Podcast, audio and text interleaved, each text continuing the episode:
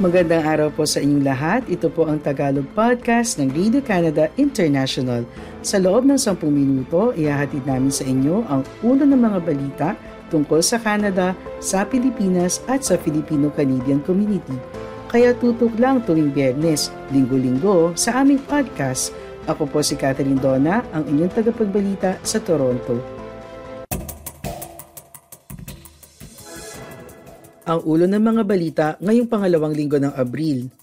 Kailan at saan maaaring mag-strike ang mga federal na manggagawa ng Canada? Bank of Canada muling pinanatili ang interest rate sa 4.5%. Embahada ng Pilipinas magsasagawa ng consular outreach sa Montreal sa darating na Mayo. Rogers lumagda ng kasunduan para dalhin ng 5G service sa mga subway sa Toronto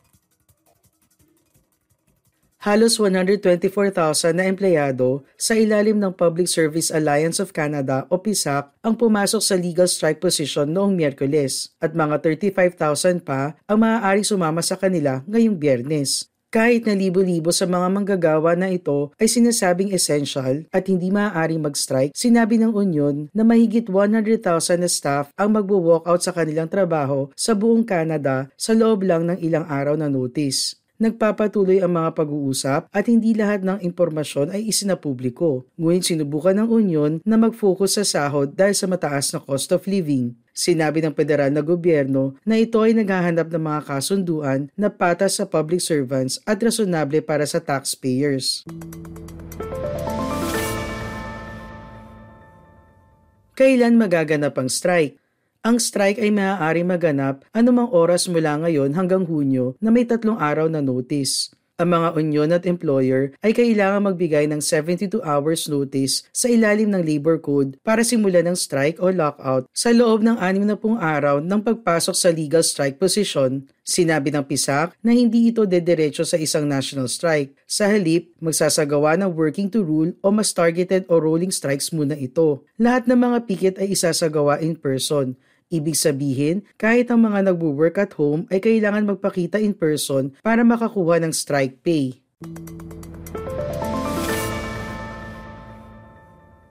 Anong mga serbisyo ang maaapektuhan?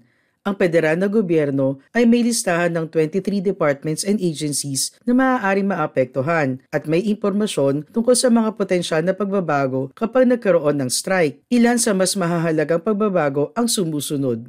Ilang Agriculture at Agri-Food Canada support programs at services maaapektuhan. Ang grupo ng 35,000 workers na nasa strike position noon pang biyernes ay mula sa Canada Revenue Agency. Sinabi ng gobyerno na inaasahan nila na magkakaroon ng delays sa pagpoproseso ng ilang income tax at benefit returns, partikular sa mga nag-file by paper at tataas ang wait times sa mga contact centers magkakaroon ng reduced capacity para sa fisheries enforcement, aquaculture at invasive species work sa ilalim ng Fisheries and Oceans Canada. Delays sa consular services ay inaasahan sa Global Affairs Canada.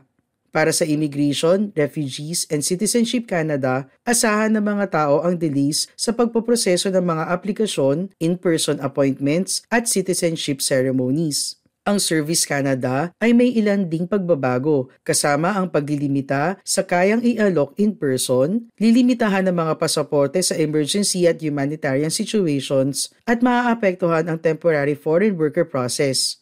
Sinabi ng Veteran Affairs Canada na magkakaroon ng significantly reduced capacity para iproseso ang mga bagong payments. Maaari rin magkaroon ng delays para sa in-person appointments at pagtugon sa mga tawag at messages.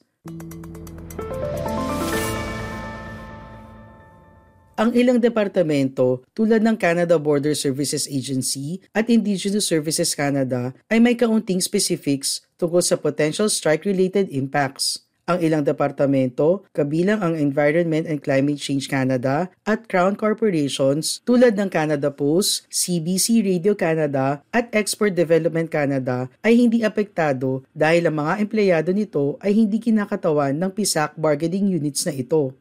Ang mga serbisyo na ibinibigay ng mga apektadong manggagawa, ngunit sinasabi na essential kasama ang Canada Child Benefit at Health Canada Services ay maaaring maapektuhan ng kaligtasan ng mga tao, seguridad at kalusugan at karamihan sa trabaho ng Royal Canadian Mounted Police ay maaapektuhan din.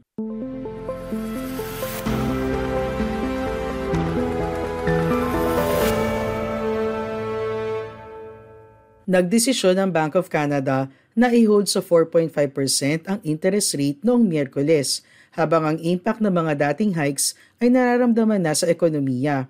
Ang pagkilos ng bangko ay inaasahan ng maraming ekonomista dahil sinabi ng central bank ang kanilang intensyon na ipos ang rate hikes matapos itong itaas ng walong beses sa pagitan ng March 2022 at February ngayong taon. Plano ng Bank of Canada na pababain ang inflation sa 3% ngayong taon at 2% sa 2024.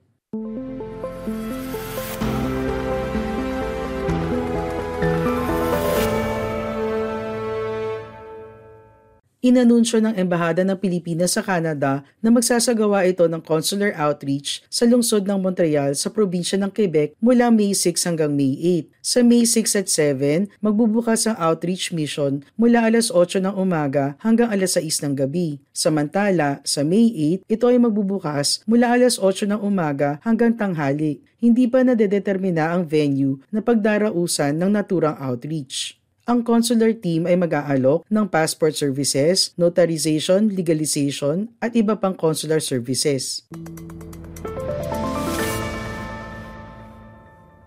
Lahat ng mga aplikante para sa pagkuha ng bagong passport o renewal ay kailangan mag-book ng appointment. Pinapaalalahanan ng embahada ang mga aplikante na dalhin ang kumpletong mga requirement bago magtungo sa venue. Ang mga requirement para sa passport application o renewal ay matatagpuan sa website ng embahada. Magkakaroon din ng photocopying facilities sa venue.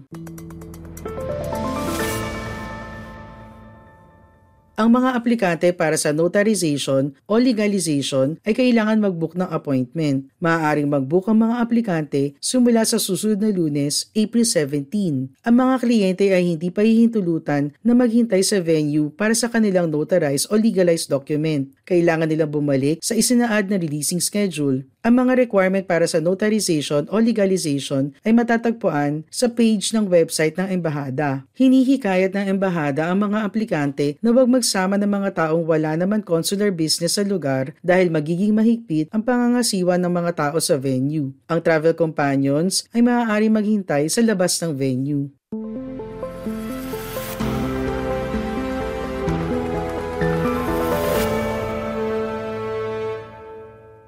Dadalhin ng Rogers ang wireless service sa subway network ng Toronto sa probinsya ng Ontario. Ang Rogers ang isa sa pinakamalaking telecommunications company sa Canada.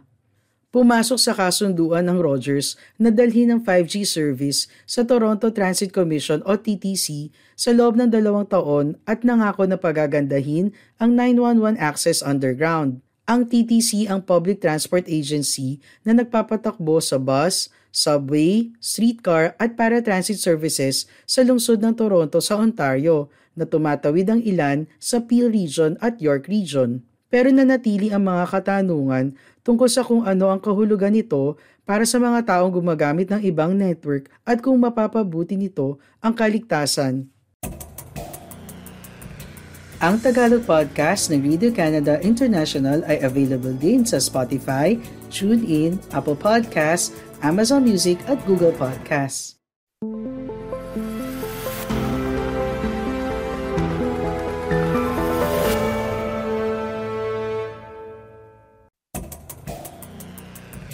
Para sa iba pang balita, bisitahin ang aming website ici.radio-canada.ca.